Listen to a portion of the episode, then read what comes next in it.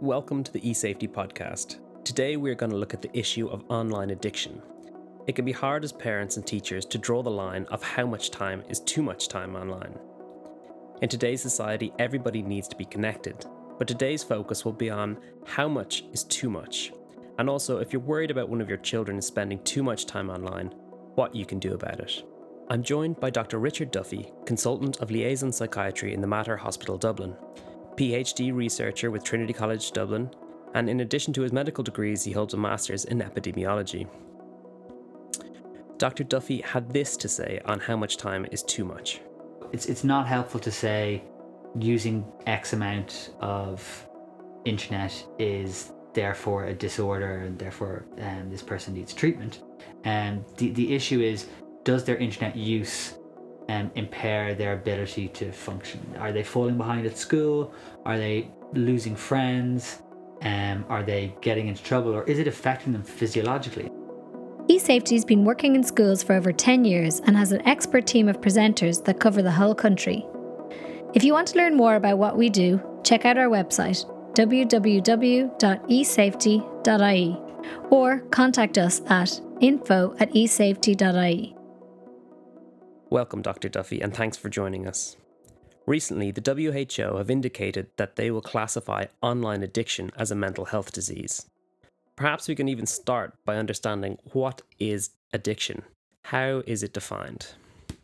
Any area where we're getting into mental health, it, the one of the key things is, is is is where somebody's functioning is impaired. So, addiction is a set of behaviors um, that lead someone back to a usually a substance, but but but increasingly, I suppose we're considering it in terms of activities as well, um, which which impair their functioning, which which makes them not not as able to live a full and whole life as they uh, as they normally would, and and so addiction has kind of characteristic um, features, and so people crave the thing that they're they're looking for, and um, people when they start using it sometimes then they they lose control of how much they use it. They they use it until even despite the fact that it may cause them harm and they when they don't have it they get withdrawal and the amount of the usually substance but but again i suppose we're talking in a broader terms here um when they do use it they need more and more of it to get the same effect that they they previously got.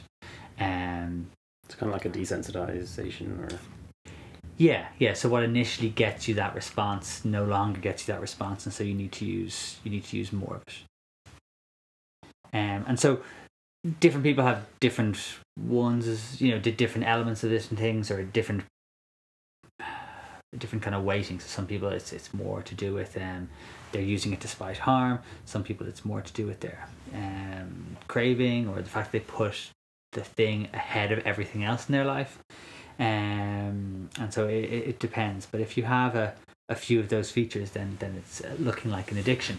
But the big thing is, it's not just having those things. It's do does your your craving, your withdrawal symptoms, does your kind of loss of control, do all those things impact your ability to function on a day to day basis? Okay, so in something classic, say like that, you know, we're more familiar with something like alcohol Mm-hmm. abuse, that impairs them in a range of different ways.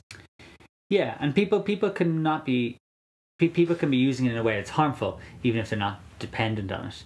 Um, although those, I suppose, we're beginning to maybe think about, we're beginning to think about it more holistically. That that from early on, there, there may be some problems all the way through to, to the point where people are physically, Mhm. um, physically addicted to it. And moving on to what the WHO have um, just defined um, as a new addiction, um, online addiction. What is it? How did they define it? Um, and why has it been defined now, not before?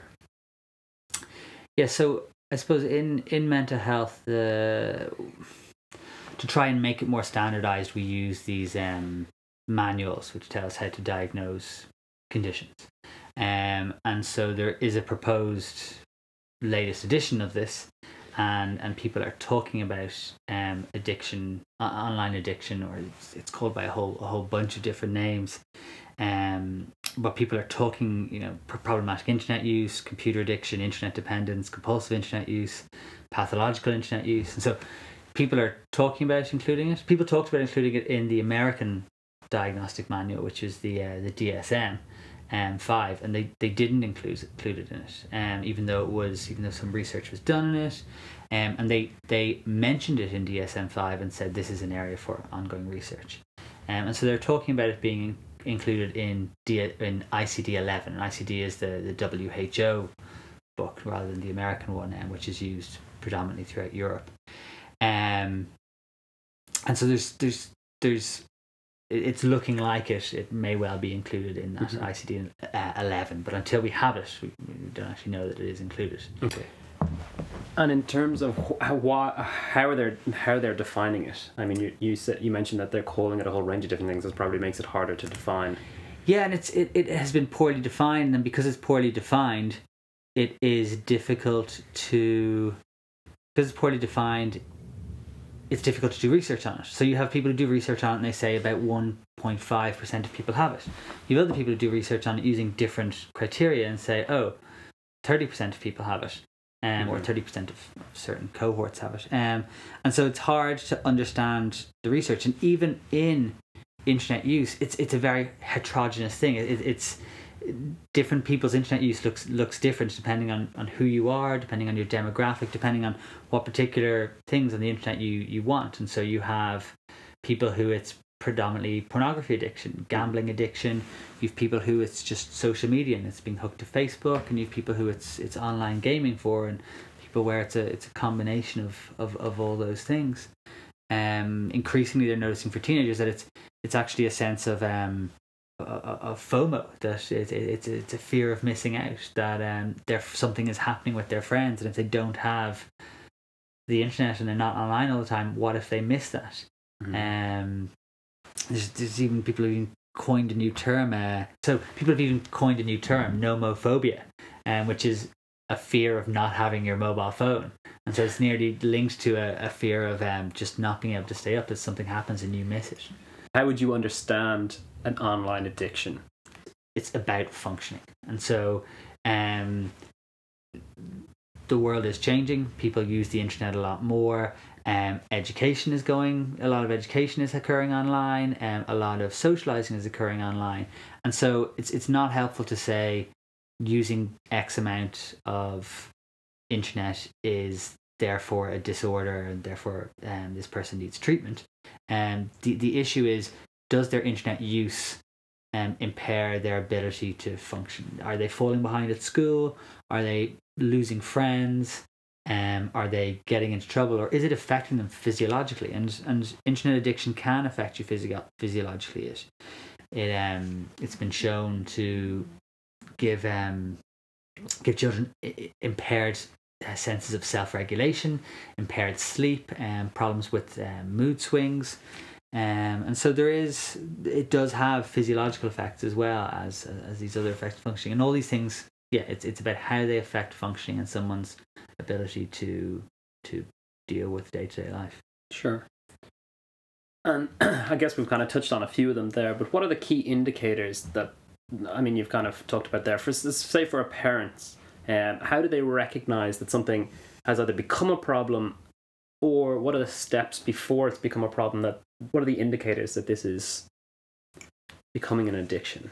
We have touched on it again. It goes back to to when is the child or or adults? A lot of adults are addicted to internet. Is it's it's a parental problem as well. Sure. You know, um, um, but when somebody is beginning to just not get homework done, beginning to not go out to socialize with their friends, beginning to fall behind in school, when parents are forgetting to collect their kids from school, and when people are forgetting to attend appointments where people are not getting their work done. And then you have to wonder okay well is and, and if this is occurring because of um because of internet addiction um and, and there is this um person is pre- in a preoccupation with the internet um if somebody is lying about their internet use and they're showing the other symptoms of, of, of addiction that we've described where they have um you know a strong craving to be online. They have a withdrawal when they're not online. They're constantly wanting to be online. They're thinking about it. They lose control when they start going online. So they have these symptoms and they're being fun- and they're functionally impaired then then they're warning signs. But i think i suppose one of the other warning signs or one of the other things that's important to think about is there's a lot of comorbidity with um, with internet addiction, and so a lot of people who have internet addiction have other mental health problems, Okay. and whether internet addiction causes those other mental health problems or whether other mental health problems lead people to spend more time online, which then develops into addiction. Th- that's not clear, and they just there hasn't been enough research on that. But also, in some ways, it's a bit of a it's a bit of a moot point. You know, it's whichever came first matters less. I suppose somebody has a problem, and it's important that something's done about it. And so, somebody who hadn't spent that much time online and is now starting to spend more and more time online, it is worth thinking. Hold on, something happened? Something happened in school that they are avoiding school for a different reason? Um, and so, you know, where somebody's mood got quite bad, somebody began, to develop a, a social phobia, um, and so yeah, it's it's important not if, if internet addiction becomes too big a thing, sometimes we'll lose sight of maybe something else that's very relevant that's in the child's life, um, and and we'll become totally focused on the on the. I think you know uh, you've kind of suggested that there is no such not no such thing as, as too much, but to put a defined time on too much online time is an unhelpful indicator or definition. Yeah, yeah, but uh, I suppose I, I there is no guideline on a on a time. This many hours is is is is bad. Um, but yeah, I think if somebody's in constantly increasing their internet use and other things are suffering, then it has to be some questions have have to be asked. Um, but I think it's important that parents appreciate that, that that social norms are changing, and I'm sure there was people sitting around in the 16th century when someone one of their kids found a book and their illiterate parent thought this good for nothing child was wasting their time staring at this thing whereas nowadays you'd be so happy if our child was looking at a book and so society is changing and and, and that just has to be accepted Mm-hmm. um, and it's probably similar with TV, say in the you know 80s and 90s. yeah There was you know kind of don't spend don't sit too close to the television Yeah. and don't spend you know Yeah. x amount of time um but those social norms as you say have changed so i think you're you're right that there's no right or wrong amount of time but it, when it becomes you know a, a huge focus in in their life and it start they start neglecting other issues or other aspects of their lives um Yeah. that's that's when to to really take note um this is an interesting one for families. Um, how much do children take in from their role models, i.e., their parents, their older brothers and sisters? Um, how important is it for parents to model a healthy use of technology? you know, ch- children are very influenced by their parents, and it, it is important that parents model a, healthy internet uh, use. And, and the other thing is that evolves over the course of a child's life lifetime. What's a healthy internet use for a three year old is different for a six year old, for a nine, you know. And and so as a child grows up, the parents have to actually adapt and change their engagement with their child on the internet. And so some of it's about how they model things, but some of it's about how they teach their children to use their internet. Some of them it's about how they use their internet with their children. And actually, it'd be it's important that um, it's important that kids and parents use the internet together, so that the so that the parents can show the kids how to. So, if you were treating someone for an addiction, um, whether it's substance or online or, or whatever, what are, are there general steps that you take to um, in, in, for treatment? Um, and is there anything that would be relevant for parents um, to just understand the process? Um, so, so I think you one of the initial things you want to do is you want to see where the person is at. Does the person themselves want to change and and where where somebody's behavior um or somebody's addiction is affecting their life in a in a significant way um it can be really useful just to create awareness around that and so so understand how much somebody give sorry begin to give somebody insight into how much their um addiction is affecting them or how much time they're spending in, in this case online. Yeah, with with with any addiction, I suppose one of the most important things is to give somebody a, um, a level of awareness about their addiction. And so, how much time are they? How much time, money, energy are they giving to their their addiction? And so, um, and and sometimes that can help people see the effect that it's having. And as people see the effect that it's having, their motivation to change can can increase, and so they can become a little bit more motivated and then with some supports they can begin to plan okay well what do i need to do to change and then they can move on to begin to actually enact some of that um, mm-hmm. and, and, then learn from that attempted change process and continue to refine it as they as they try and try and change Sure. And one of the things that we suggest in eSafety is for a family to do a um, an on a time audit of how long they're spending either on technology or online. Yeah. Um. So they download. You know, there's a whole plethora of apps that record the usage time, but also the apps within a phone or computer that. Yeah. Um. The whole family does together, so it's not just the children, but the parents as well. And at the end of the week, they sit down and they can see the time spent and where the time was spent. Is that a useful exercise for families? I, get it. I, I found it useful. I've I've had games where the game will tell you how long you spent playing, and I've been like, okay, I need to I need to delete that now.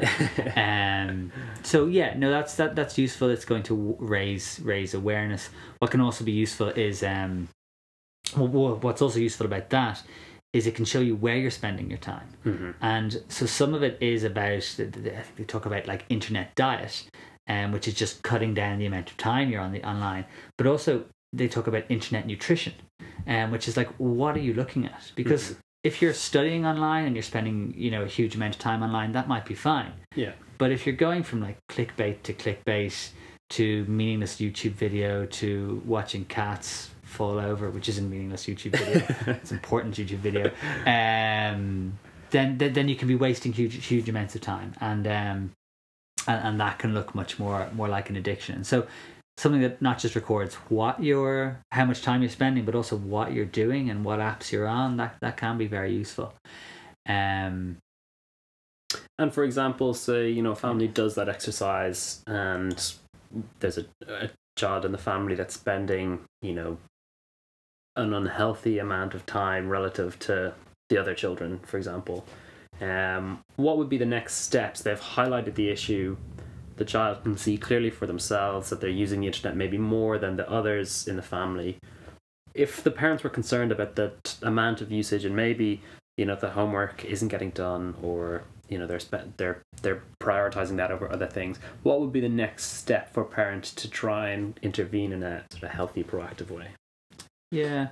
It, i think another thing that would be useful is is periods of time offline and so it, and, and that can also be very telling on on on is this something that the, the person is, is addicted to so that might be hours within the day where there is a family meal time where there is um uh, you know the family go for a drive and they don't all bring different um sure. smartphones different or, smartphones yeah. and tablets and and spend their time on them or when the family go for a walk or go on a journey they leave them behind um or it can be maybe for uh, you know once off taking a day or two where people decide no technology for a day or two. And that can be very telling as well. So mm-hmm. that can be another area where people can can see what the what the problems would be. And so i suppose once people have seen where that, that, that there is a problem that there is somebody who's using the internet more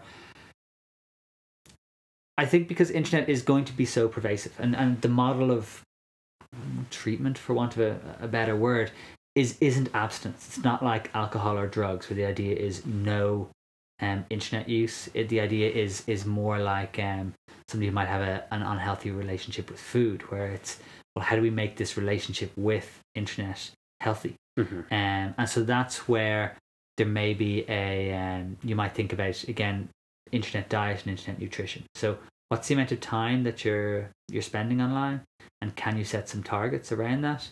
And then what is it you're spending spending your time online? Um, and then and again there might be apps websites or um, kind of patterns of use that you that, that this person has to decide to to avoid.